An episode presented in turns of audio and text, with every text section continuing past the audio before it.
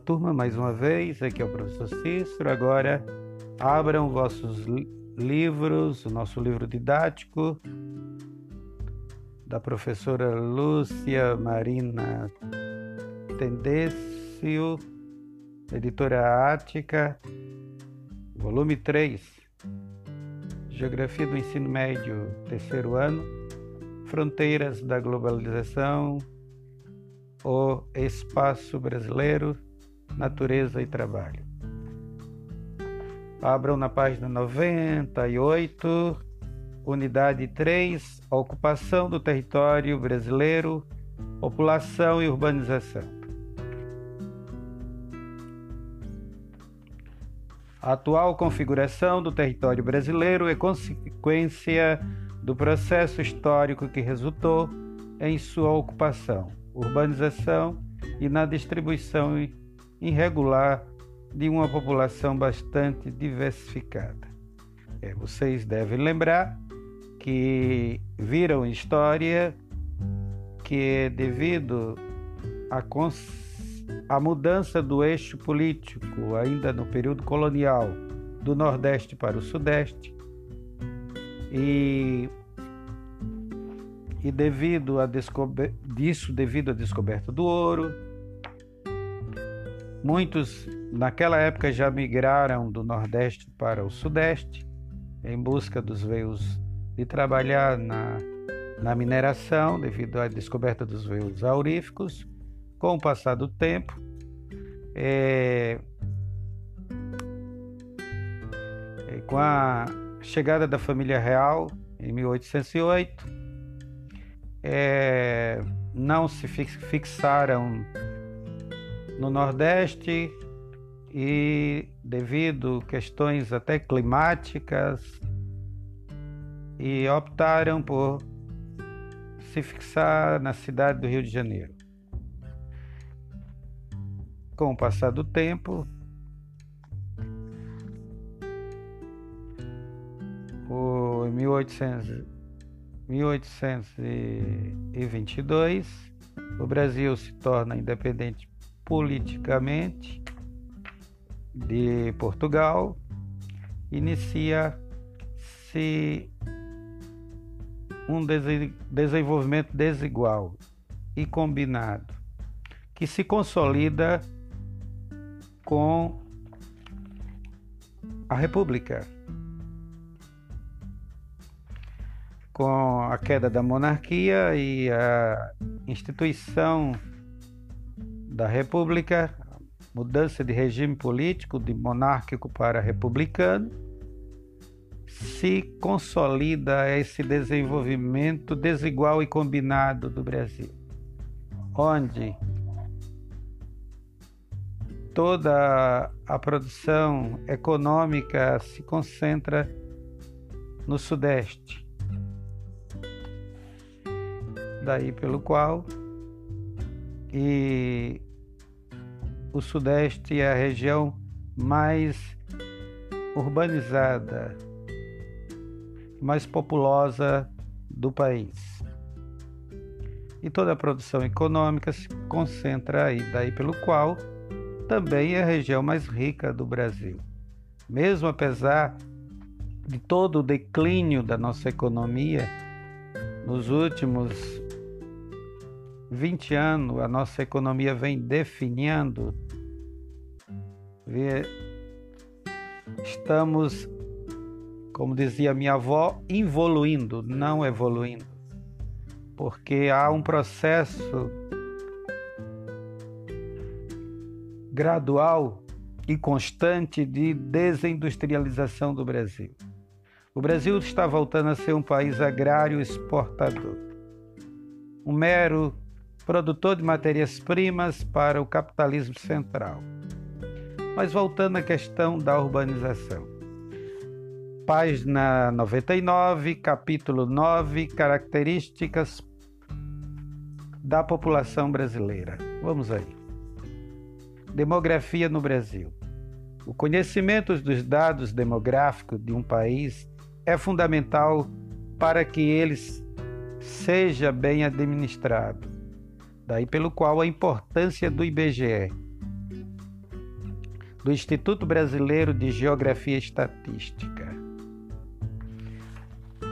Porque é com esses dados que um gestor pode planejar, fazer o seu planejamento, o seu projeto de governo. E se ele for realmente um chefe de Estado, ele pode fazer um projeto de nação. Ele pode projetar suas ações para deixar o, o fio da meada para o próximo que virá, para os seus sucessor, seja da sua linha política ou não. Uma das coisas que é muito que tem contribuído de forma muito negativa no nosso país essa visão tacanha que não preparar o caminho para o próximo que virá. E principalmente quando o indivíduo está com as pernas bamba no poder e sabe que é, tudo indica, tudo que o próximo que virá não será da sua, da sua corrente política, do seu partido político, do seu grupo, dos seus aliados. Né? Outra também, o indivíduo quando chega ao poder, ele não valoriza, ele não o trabalho do antecessor. Como capital político agregado, ele só visa a questão de se permanecer no poder pelo poder e com isso é, tenta desmerecer ou desvalorizar o trabalho do antecessor, muitas vezes se beneficiando profundamente do trabalho dos antecessores. E isso ocorre não só com a extrema-direita, que infelizmente encontra no nosso país no presente momento, isso também ocorre quando tem um indivíduo de direita, de centro ou de esquerda também no país. Né? Falta aquele, aquele compromisso maior. Não importa a questão ideológica, a questão que falta é o compromisso com um projeto de nação, projeto de Estado-nação. O Brasil ainda não tem um projeto de Estado-nação. o indivíduo que chegou mais próximo de que chegou mais próximo disso foi Getúlio Vargas. Outro outro cara também que chegou a pensar em um projeto de nação foi o João Goulart.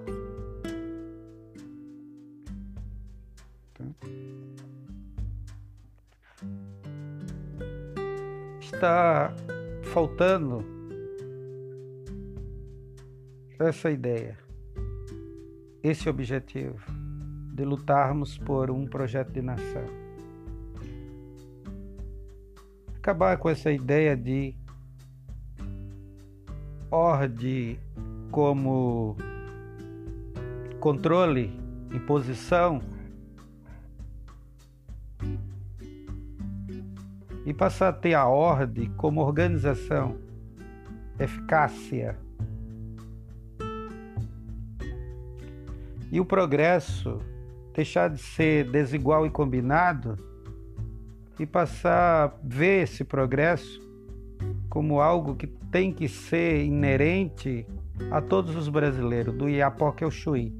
Não importando se ele é sulista, se ele é descendente de germânico, de anglo-saxão, de gaulês, de ibéricos, ou se ele é um caboclo mestiço lá da roça do sertão nordestino, ou um beiradeiro, um caboclo das margens dos rios amazônicos. Todos têm direito ao progresso e ao desenvolvimento.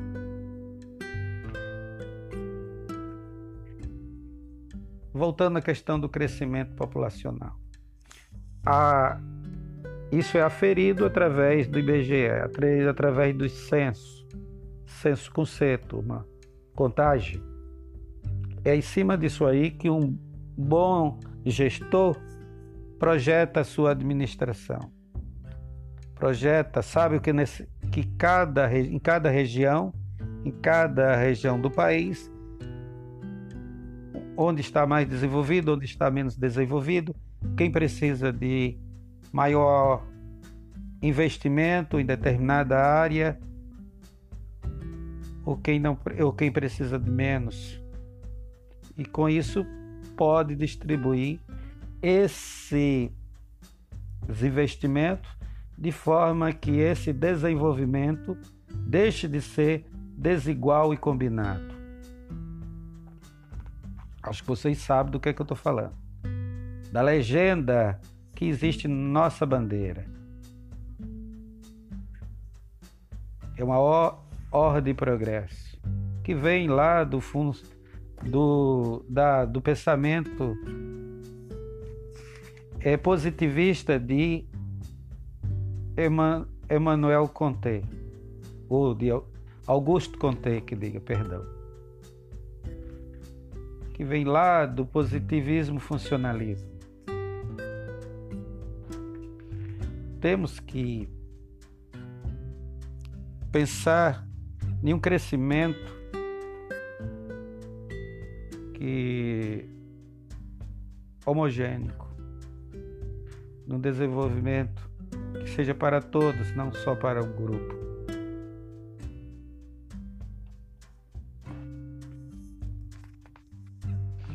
E essa tá, e é esse essa aferição que vai determinar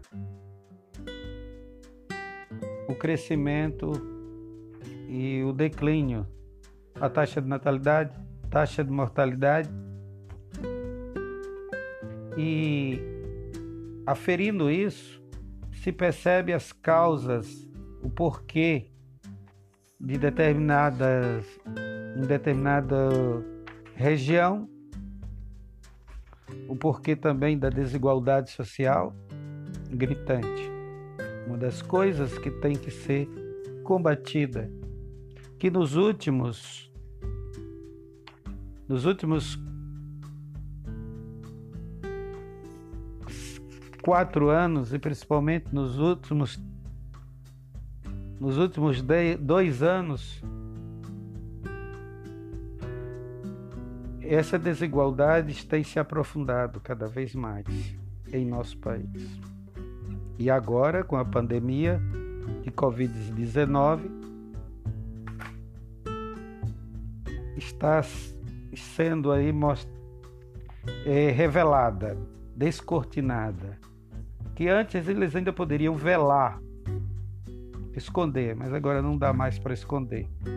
O número de desempregados, de desalentados é muito grande.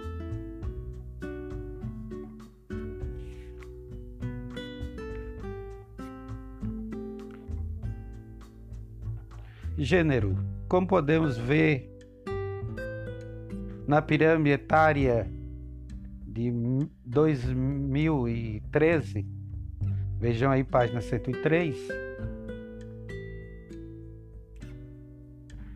é, no Brasil, a pequena predominância das mulheres sobre os homens. A população feminina é maior do que a população masculina devido à maior expectativa de vida por parte das mulheres. As mulheres trabalham mais e continuam ganhando menos.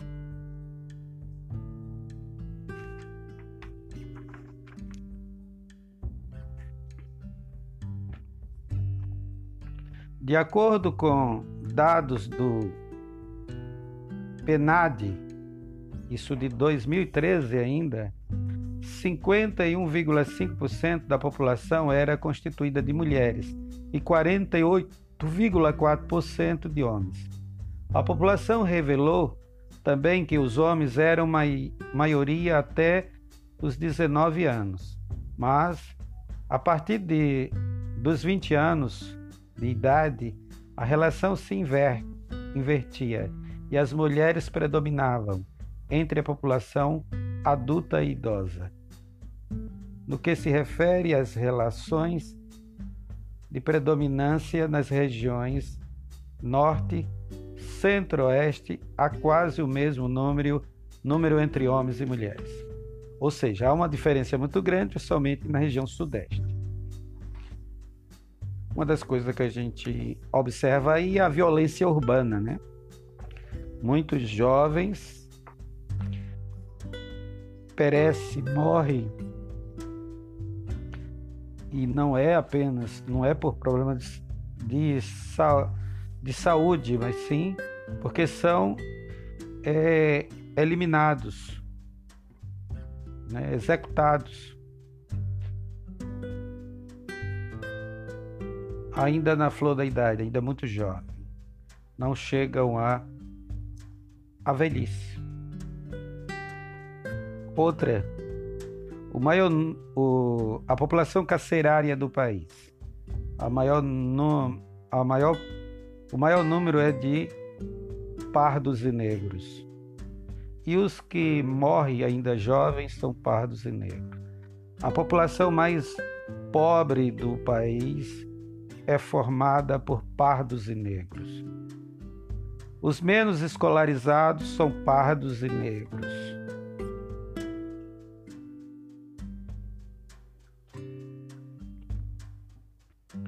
E, os, e o maior número de desempregados encontra na população entre os pardos e negros, que são a maioria da população brasileira. População e trabalho.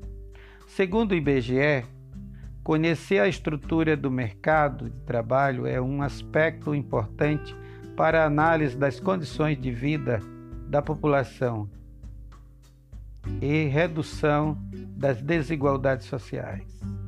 Coisas que a gente via, estava vendo de forma gradual, lenta, constante, mas estava acontecendo. Desde Itamar Franco até a Dilma Rousseff. De Itamar Franco,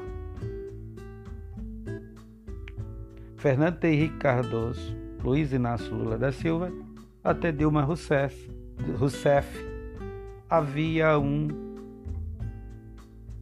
uma diminuição do desemprego. Ou seja, a desigualdade social estava diminuindo aos pouquinhos. Não era algo galopante, como uma alazão na planície correndo. Não, não era enfrentando barreiras e mais barreiras, algo muito difícil, porém de forma constante e gradual, mas estava se vendo, percebendo-se uma mudança nesse país.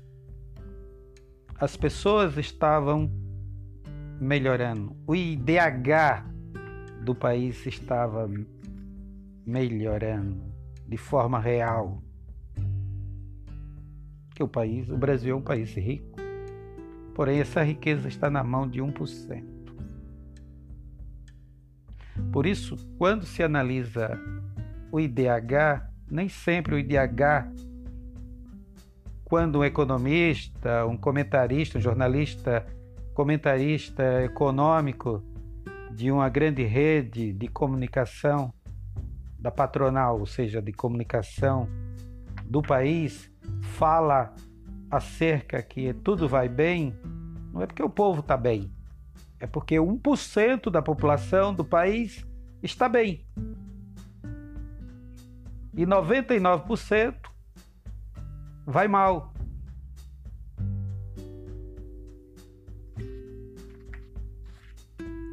Porque o que interessa é o mercado.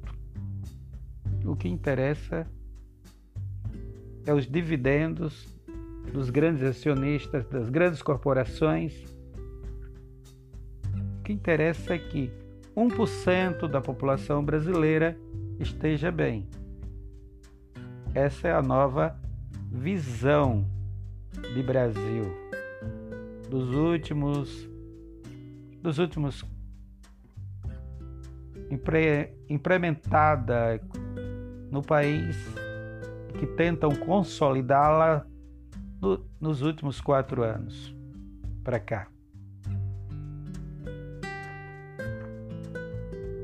Com isso não quer dizer que isso já não existia antes, que isso já não conviveu com governos anteriores que tinham uma visão mais é, igualitária, que lutava mais por direitos sociais, políticas sociais, direitos trabalhistas, etc. Direito do, das, dos menos favorecidos. É claro que isso já existia. Por quê? Nosso país é um país onde o modo de produção é o capitalismo. O que é o capitalismo? O capitalismo não é uma religião, nem algo de Deus, nem também do diabo, coisa nenhuma. Não vamos demonizar como os imbecis costuma demonizar o socialismo, o comunismo, que também é outra forma de administrar, de gerir, ou seja, é um modo de se produzir riqueza. Tanto o capitalismo quanto o socialismo, que não é a fase de transição para o comunismo, comunismo esse que nunca existiu em lugar nenhum, nunca saiu do papel. O que existiu foram e que ainda existe são países de vertentes socialistas, uns a mais, outros menos, com o rótulo de comunista. Existiu países autoritários, como ainda existe, no caso da Coreia do Norte, que tem um rótulo de comunista. Mas vamos voltar ao capitalismo, que é a nossa realidade. capitalismo não é não foi criado por Jesus Cristo, nem por Alá, nem por Jeová, nem por Elohim Adonai. Foi criado pelo homem, pelo ser humano. O capitalismo é um modo de produção. No capitalismo, quem não tem nada para vender, vende sua força de trabalho. Tudo no capitalismo vira uma mercadoria. Tudo que ele toca vira mercadoria. Lembrando o rei Midas lá da mitologia grega, tudo que o capitalismo toca vira mercadoria. Até mesmo Jesus Cristo no capitalismo é uma mercadoria.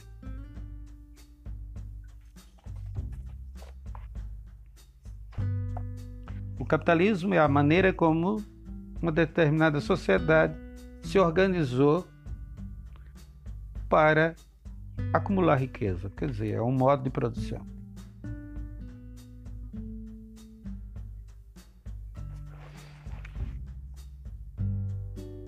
E esse capitalismo prima pela desigualdade social. Esse capitalismo teve várias várias vertentes. Talvez ainda terá outras no futuro. Ele nasceu como capitalismo comercial, na fase chamada mercantilista. Podemos dizer que é a fase embrionária do capitalismo, o início, o embrião do capitalismo. Depois ele se torna. É, ele cresce, se torna jovem, capitalismo industrial. E hoje vivemos a fase mais perversa, que é o capitalismo financeiro. E nesse capitalismo financeiro, as coisas não mudaram da época do capitalismo industrial. Ainda continua a luta de classe. Falar em gênero, identidade. É importante você se identificar com um grupo. As mulheres defender o feminismo, os negros defender a sua negritude, se autoafirmar como negro e ter orgulho da sua origem, os indígenas e os descendentes de indígenas, os negros e descendentes de negros, cada um conhecer seu lugar de fala. Porém, não pode ficar preso em uma bolha, bolha, tem que ir mais além e ver que a luta não é uma questão de grupo, mas do todo. A luta é uma luta de classe. O problema não é, como eu já falei na aula anterior, não é uma questão de feminismo ou uma questão identitária se o indivíduo é, é negro ou é branco, se é índio ou não índio. A questão é, é muito maior. É uma questão de opressão, de exclusão e de exploração. Logo, continua ainda a questão da classe social, que fala acima da sua etnia. Você não é oprimido só porque você é negro. Ou seja, a raça, que é algo criado pelo capitalismo. A questão da raça foi criado ainda no capitalismo industrial, criado pelos brancos.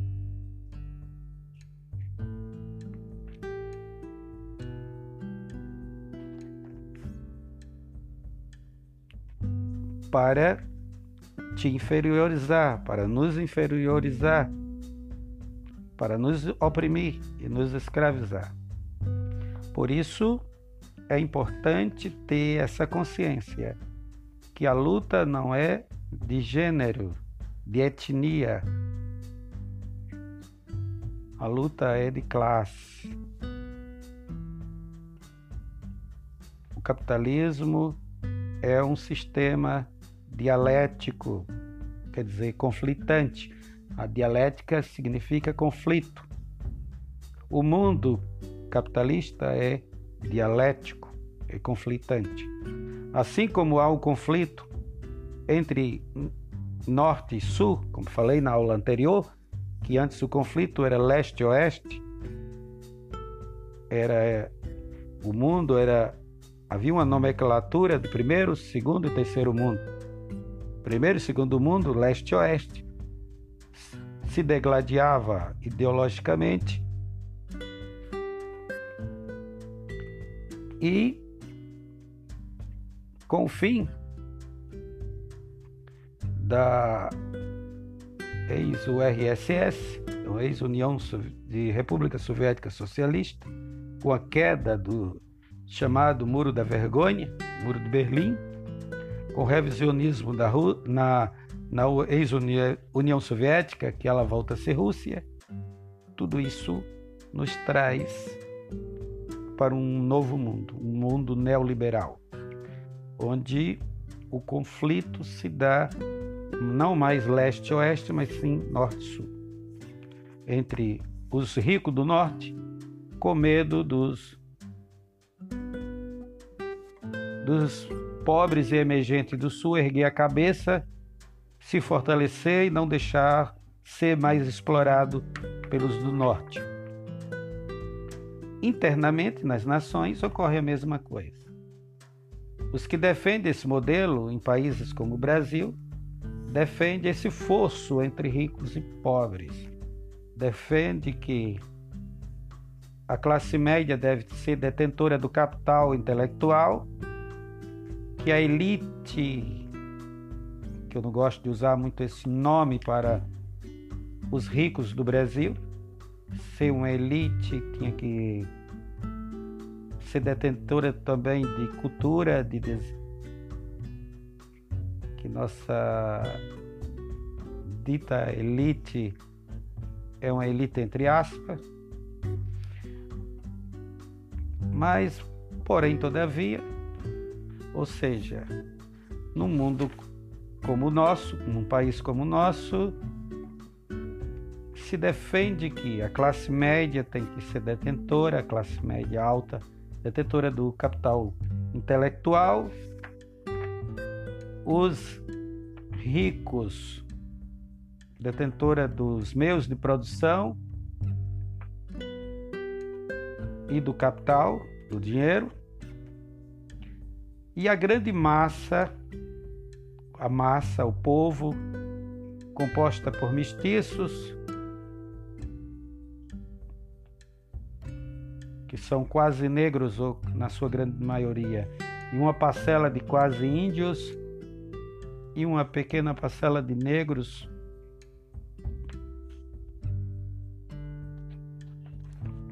E a grande maioria de mestiços, que esses têm que. É o povo que nasceram para servir o 1%.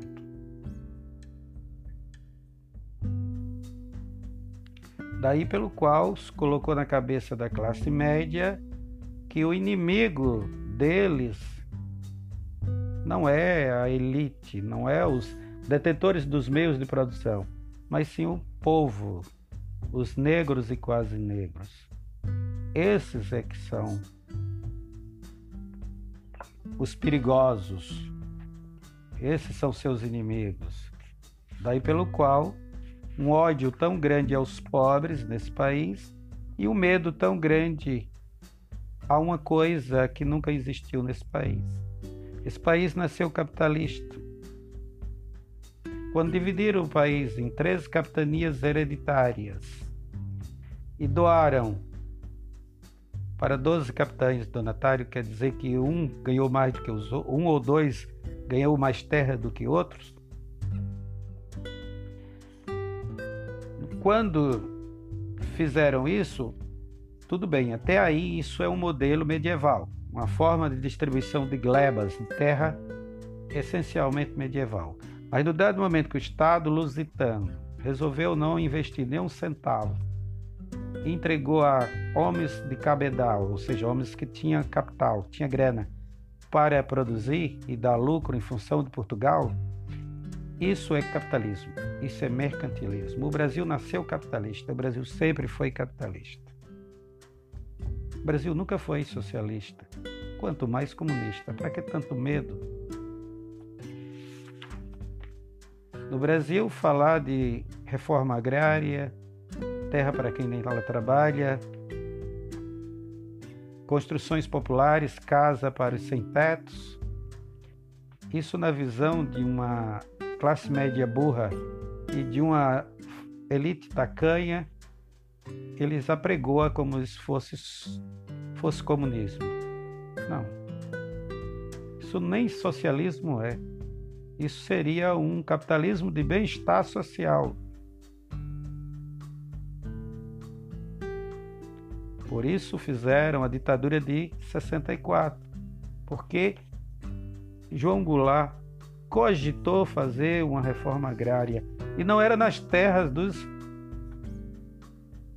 dos sonegadores de impostos, não, não era na terra dos grandes fazendeiros, não. Era em terras devolutas. Terras do Estado, doar a terra do Estado para quem não tinha. E isso gerou produziu a ditadura, a maldita ditadura de 1964.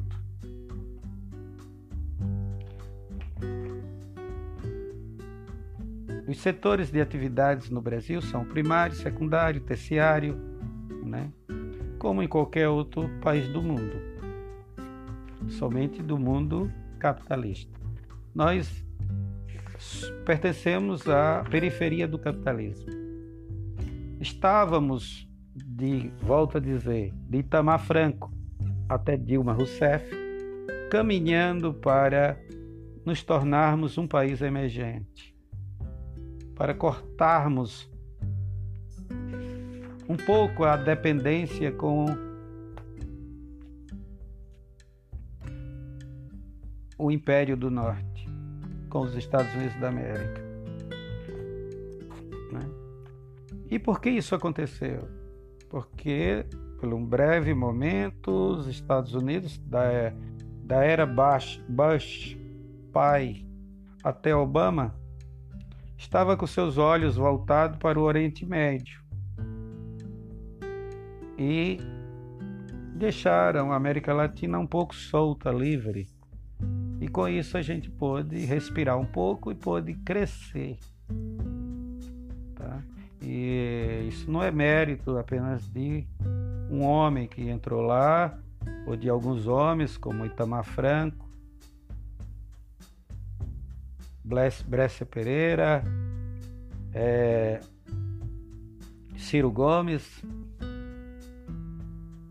FHC, Luiz Inácio Lula da Silva. Não. Isso foi. Isso mostra o potencial do povo brasileiro. O povo brasileiro tem um potencial muito grande. Se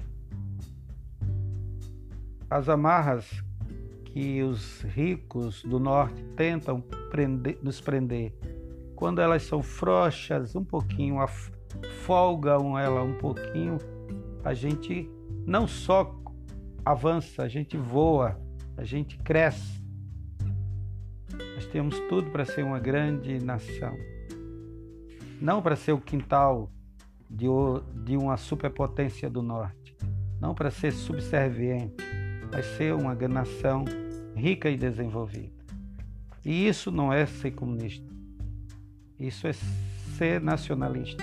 Isso é defender a nação, defender a pátria, defender o Brasil. Isso é capitalismo de bem-estar social. Isso é um, desenvolver um capitalismo menos desumano que o capitalismo nunca vai deixar de ser antidemocrático, de ser. Porque a medida do T, como dizia minha avó, nunca enche. Setores primários. Quais são os setores primários? É, agricultura, pecuária, extrativismo vegetal, madeireiro e extrativismo mineral. Esse é o setor primário que infelizmente no Brasil de então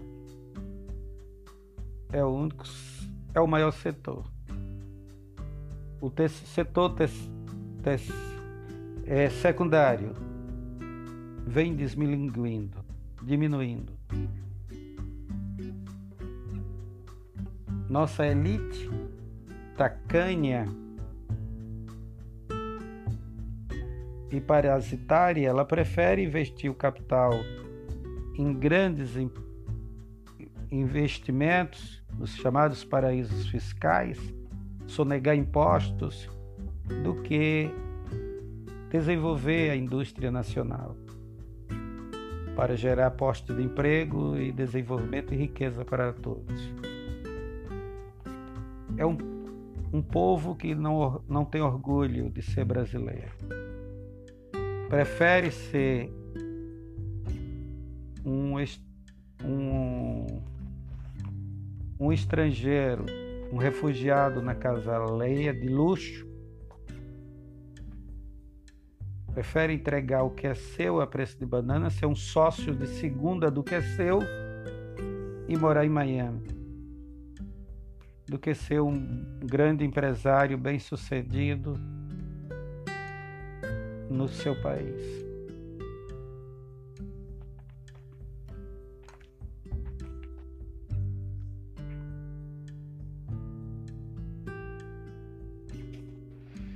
Por um momento, houve um grande crescimento das, grandes, das empresas brasileiras. Empresas essas que foram destruídas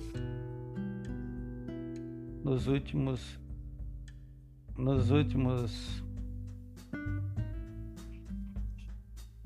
cinco anos elas foram, entre esse período, elas foram destruídas. Somente no setor da construção civil, da engenharia.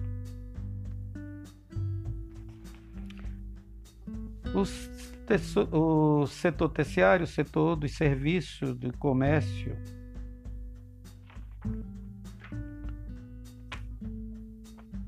E agora, nesse presente momento da pandemia, a gente vê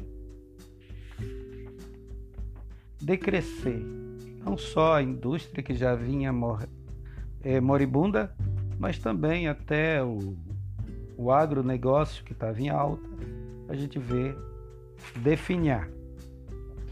E o setor de serviços a composição étnica brasileira. As primeiras, os primeiros elementos básicos é o verdadeiro filho do Brasil, o de Pindorama, como eles chamavam antes dos europeus aqui chegar, que são os indígenas. Depois vem o elemento negro, o africano, que formou o chamado afro-brasileiro o negro brasileiro. E que também deu origem com o cruzamento com o branco, deu origem ao pardo, que é, uma da, é a grande maioria dos brasileiros. A partir do século XIX até a primeira metade do século passado, houve o auge da imigração europeia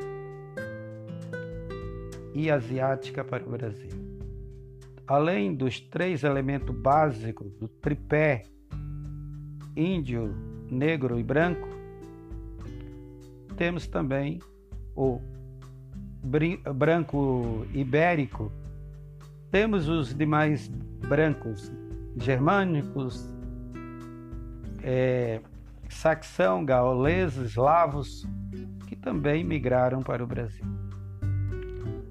E, a partir do século XX, asiáticos como os japoneses, os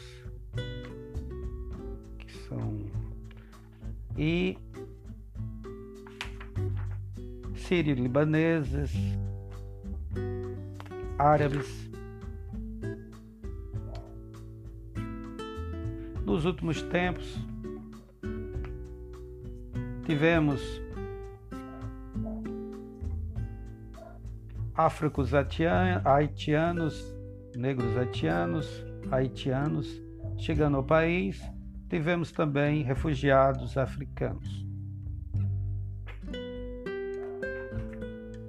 A distribuição da população do Brasil, como já citei, se encontram, é, de acordo com o IBGE de 2010, o grosso da população do Brasil se encontra no Sudeste, Nordeste, Sul e Centro-Oeste.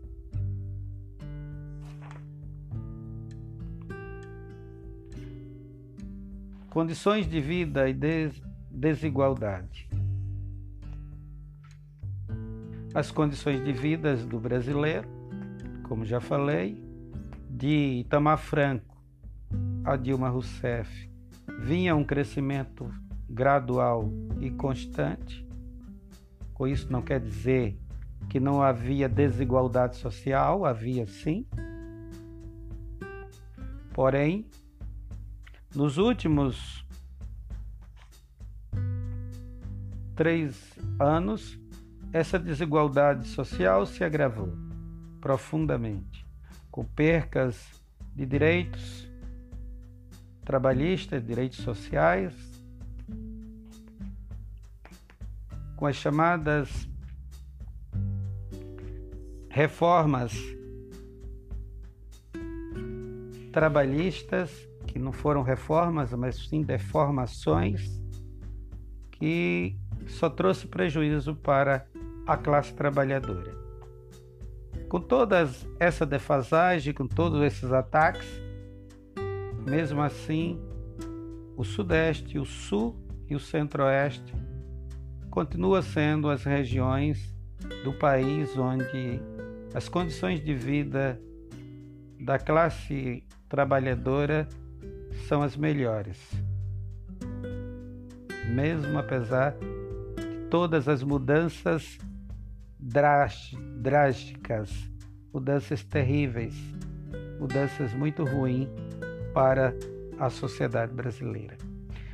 Meus amigos, eu gostaria que vocês fizessem a, a tarefa da página 109 do capítulo 9, página 109, leitura e reflexão.